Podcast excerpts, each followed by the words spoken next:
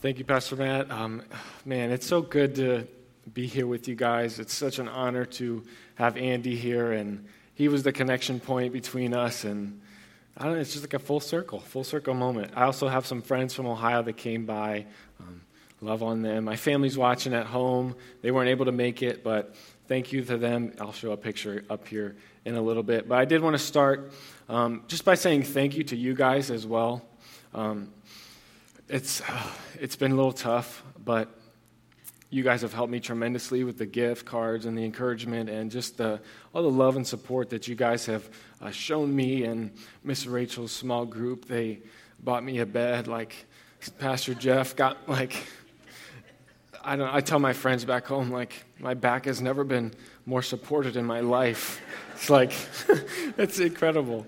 And uh, just yes, getting up here. It's such an honor. Thank you, staff and, uh, and the board as well. You guys are next next level, and, and, the youth team too. Just just so so incredible. And so, I just want to say thank you to you guys. I plan for that to be much longer, um, but that's okay. That's right. So uh, before we get into it, uh, we're finishing up summer reflections. I get to finish it off, um, and it's so, so cool. I uh, it kind of this this comes from not just my summer, but my entire life. And before we always get into the message for the summer reflections, we share a testimony from camp. Uh, first week was Sam. It was so cool to hear that, and and Aaliyah. And then last week we had our a uh, video collage. And so today I get to share mine. And uh, my testimony from camp was I went. We took a group of girls. So I was paired with a group of guys that I did not know from Scotch Plains we have a picture of us up there at camp, those guys. Um, but they, were, they were fun, they were a good group. When I went there and we met them, it was the first few days, it was like really awkward. Like, I don't know them, they don't know me. I'm okay with awkward situations, but they were kind of like, this guy has to sleep in the same room as me? Like, oh, that's so weird. So the first day, is like a little bit uncomfortable. But uh, as we got on, I started to think like, man, I, they, I feel like maybe they're not getting enough um, from Jesus. I really wanted, my goal was to share Jesus with them. And uh, I kind of felt like I was failing almost. And through conversations, through just thinking through it and praying through it, I really found out that I was impacting them, not because of anything I was doing, because I was just being myself. Through the conversations we had at lunch, through through walking through to services, to going to the events, competing in the games with them. It was, it was so fun. And really, I was just being myself, and God was taking care of everything else. He was the one doing it. So that's what's going to happen today. I'm going to be myself up here, and God's going to take care of the rest. So the title of today's message is Be Willing to Let God In. He wants to be a part of every piece of your life. Uh, not just finances, not just church, not just work, but every, everything. So if you would, please stand for the reading of God's word. We're going to be in Luke 5, 1 through 5. Oh, that's cool. Everybody stood up. That's cool. so, uh, all right, it goes like this. On one occasion, while the crowd was pressing in on him to hear the word of God, he was standing by the lake of Gennesaret, also known as the Sea of Galilee, and he saw two boats by the lake. But the fishermen had gone out of them and were washing their nets. Getting into one of the boats, which was Simon's, he asked him to put out a little from the land. And he sat down and taught the people from the boat. And when he had finished speaking, he said to Simon, Put out into the deep and let down your nets for a catch. And Simon answered, Master, we toiled all night and took nothing. But at your word, I will let down the nets. Oh, you may be seated. That's. so, just to give you some background first, um, while we get into it, this comes right between two miracles. So, the before, it comes before the, the, the, all the fish come onto the boat and the boat almost sinks, and the cousins have to come and help him out. And it comes right after this, uh, Jesus is going through Capernaum and he's healing many people. So, this is kind of right between there. Uh, Jesus spent the night. Um, he spent time with Jesus, woke up, and these people are coming to hear him speak by the Sea of Galilee. And uh, there's roughly like 20,000 to 50,000. Um, that's kind of a broad number, so I decided to pull up the Met Stadium for us. Uh, it's got 46,000 ish, Shea Stadium. So that's the atmosphere we're in. Imagine we're there and we hear Jesus speaking, and he is talking. Man, I really wish I would know what he was saying. That'd be so cool to hear what he's saying. You know, he's the Son of God coming to earth. And man, I would love to hear that. But Peter comes up from the, from the Sea of Galilee. He is done fishing for the day, um, so it's probably right around dawn. And he comes, he's cleaning his nets and taking care of them, making sure they don't rot out and, and break. And Jesus asked them, Can I use your boat? So the first point this morning is be willing to give, and it's found in Luke 2, or Luke 5, 2 through 3. He saw two boats by the lake, but the fishermen had gone out of them, were washing their nets, getting into one of the boats, which was Peter's. So Peter and Andrew gave his boat to Jesus to use. Now, Peter and Andrew were brothers, so this is where I'll show my family picture. We're up there. Love them guys. They were taken a, a, few, a few years ago. I told them they would be up on the screen, and I said they just have to deal with it. So that's them. One day, one day you'll get to meet them.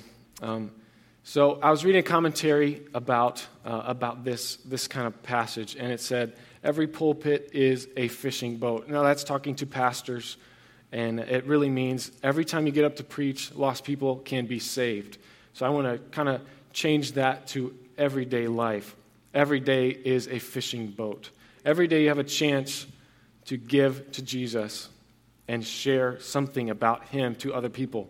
Maybe you can share Jesus with the guy at the wait or the waitress or the wait uh, yeah, the waitress or the waiter at the at Park 9 down the road after church or the guy at the gas station, which by the way, in Ohio, we have to pump our own gas even in the cold. So that's kind of weird. And I found out that's illegal to pump your own gas here. Uh, not in a bad way, I didn't find that out, but yes, Pastor Matt educated me on that. So every day is a fishing boat. We have a chance to give something to God, and He can use that, and we can share Jesus with those around us. And when you give, God really becomes, He becomes tangible. He becomes real, not just somebody that we a figment of our imagination per se, but he becomes, he becomes real. So the other day I was at Valley Forge um, as an alumni going back. That was a little bit weird, a little bit awkward um, going back. But I had a great conversation with one of my friends named Jack, and he was um, serving, helping the RAs get trained. And uh, he said he was, man, he was spending long hours setting up, tearing down, and then he would get up early in the morning and come back and reset up everything and do what he was doing. And he could have had a bitter heart. He could have been like, man, I could be doing whatever, uh, working or, or something else. Um, but then he said this he's like, Paul, you know, I really love serving the people who are going to be serving the students for the rest of the year. So he's setting up for the student leader training, and they're going to be the ones who serve the students and the, the student body for the rest of the year. I mean, how cool is that? He's such an awesome guy. I mean, he didn't, he didn't know I'm telling this story, but it's such a cool picture for us to know that, man, it's, not, it's, it's really about our heart when we serve and, we, and God becomes real in those moments and He honors what we're doing. Be willing to give um, and let God in to how we spend our time and our energy. So, our second point for this morning is be willing to learn. We find this in Luke 5 3, getting into one of the boats, which was Simon's. He asked him to put out a little from the land, and he sat down and he taught the people from the boat. So, I'm going to sit for this point. No, just kidding. So, back in the day, when Jesus' time, ancient Near East culture, they would, the, the people who are speaking, they would sit down and they would have their fancy robes on and, and hats and whatever, and they would, that's how they would teach. They would teach sitting down. So everybody would know, man, okay, he's, he's the guy. He's the guy. So Peter and Andrew, once they gave up his boat, they kind of got to sit in with him, and they had the best seat in the house, really. And it wasn't the first time that they met. Jesus wasn't asking some random guy, hey, can I borrow your boat? Maybe he, I'm sure maybe he would have at some point. But um, Peter and Andrew met him. If you read in John 1 35 through 42, it tells a story how Peter and Andrew went to see Jesus, and they really just hang out, hung out with him. They had lunch, and uh, man, I wish I would have got to listen in on that, been a fly on the wall, and just heard his dad jokes, heard his, well, I guess he wasn't a dad, heard his jokes, heard his just conversations. And uh, how cool would that have been? And really, what Jesus was doing was he was giving them a taste of what their calling uh, was going to be in the future. He kind of prepared their hearts hey, hang out with me for the week, for the afternoon, and this is what we're going to be doing in the future for a few years. And he was preparing them. So maybe this morning, God is going to prepare you through this message, through this day. Um, I know for me, he prepared me to be a youth pastor through being an RA. And looking back, I can just see, see that. And actually, part of the job description of an RA at Valley Forge is to spiritually mentor those students on your floor. So I got to do that. I got to love on them, pray on them.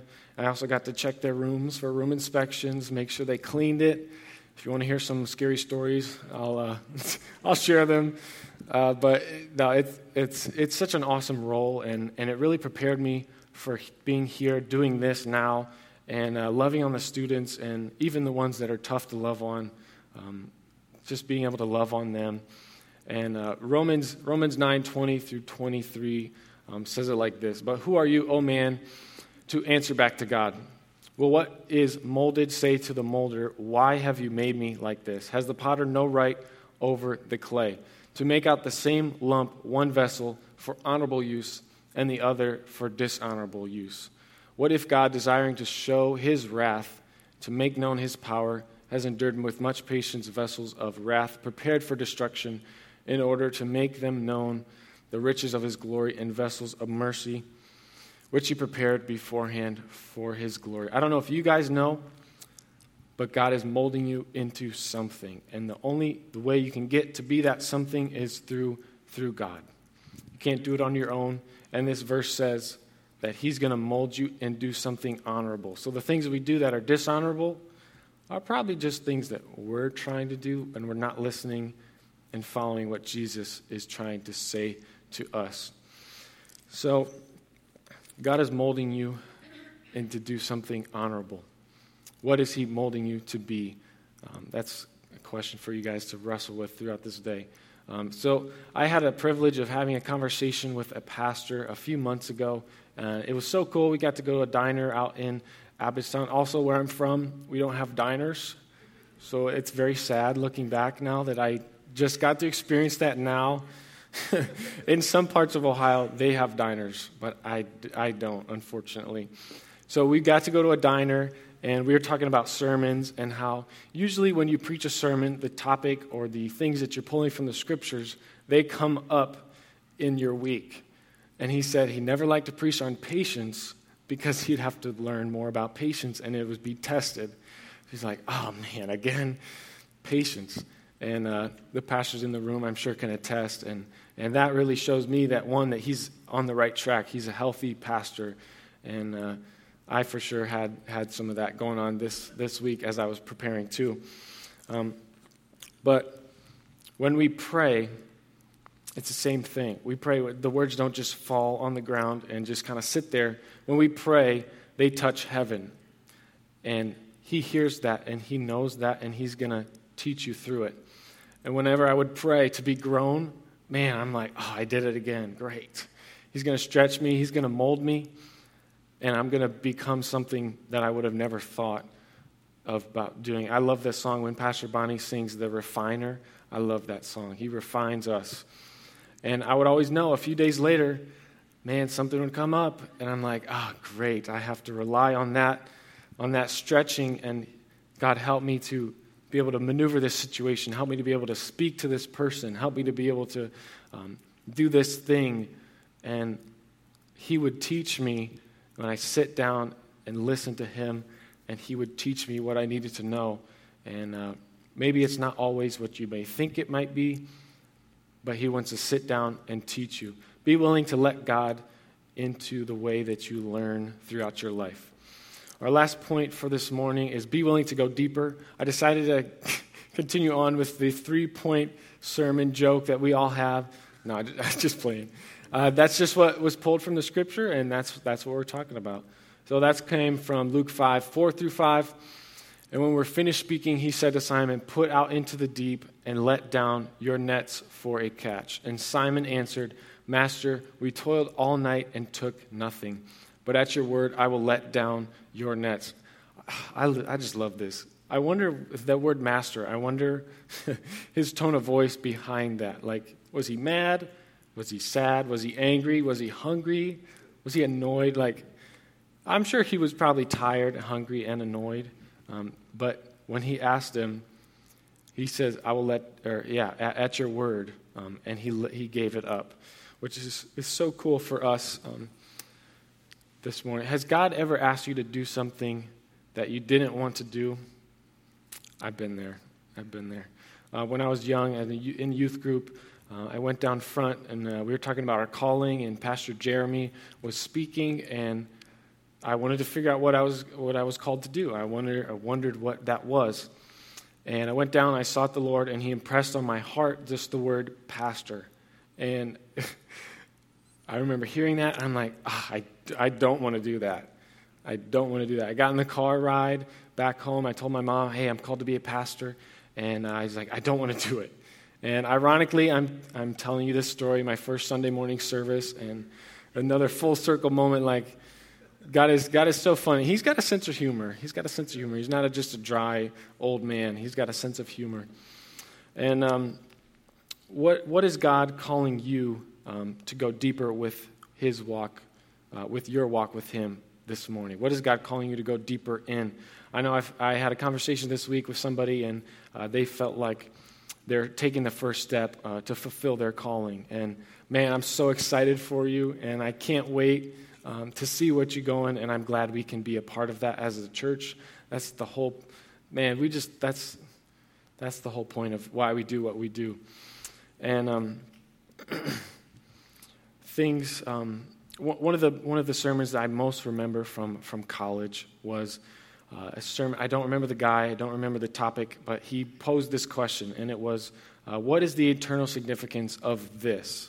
And uh, I don't remember what this was, but I'm going to change that and make it my own. What is the eternal significance of your life? The reality is, in life, uh, our accolades, our trophies, the uh, games that we win, the games we lose, compared to eternity, man, they're like nothing. They're like a vapor, and it just goes on by. And what's the internal significance of your life? You know, we know who Christopher Columbus is. We know who Amerigo Vespucci is, Ponce de Leon. We know those guys from the history books. But what about the people who worked on the ship that pulled the strings and did all the things and got, got there? You know, their legacy, we, we don't know. We don't know. Legacies don't last as well. Um, I know for me, I'm from Germanic descent. I know where I came from, the city, but the people, their names, I, I might know them from my mom, but I don't really know. I don't really know who they are. Um, but the, the eternal significance when we accept Jesus into our heart and we receive the undeserving uh, gift of eternal life, we're now on a track where we can have eternal significance in other people's lives. And oh man, it's so, so cool. And what's the eternal? This thing is a little uncomfortable. what is the eternal significance of sitting down and giving to God what you have.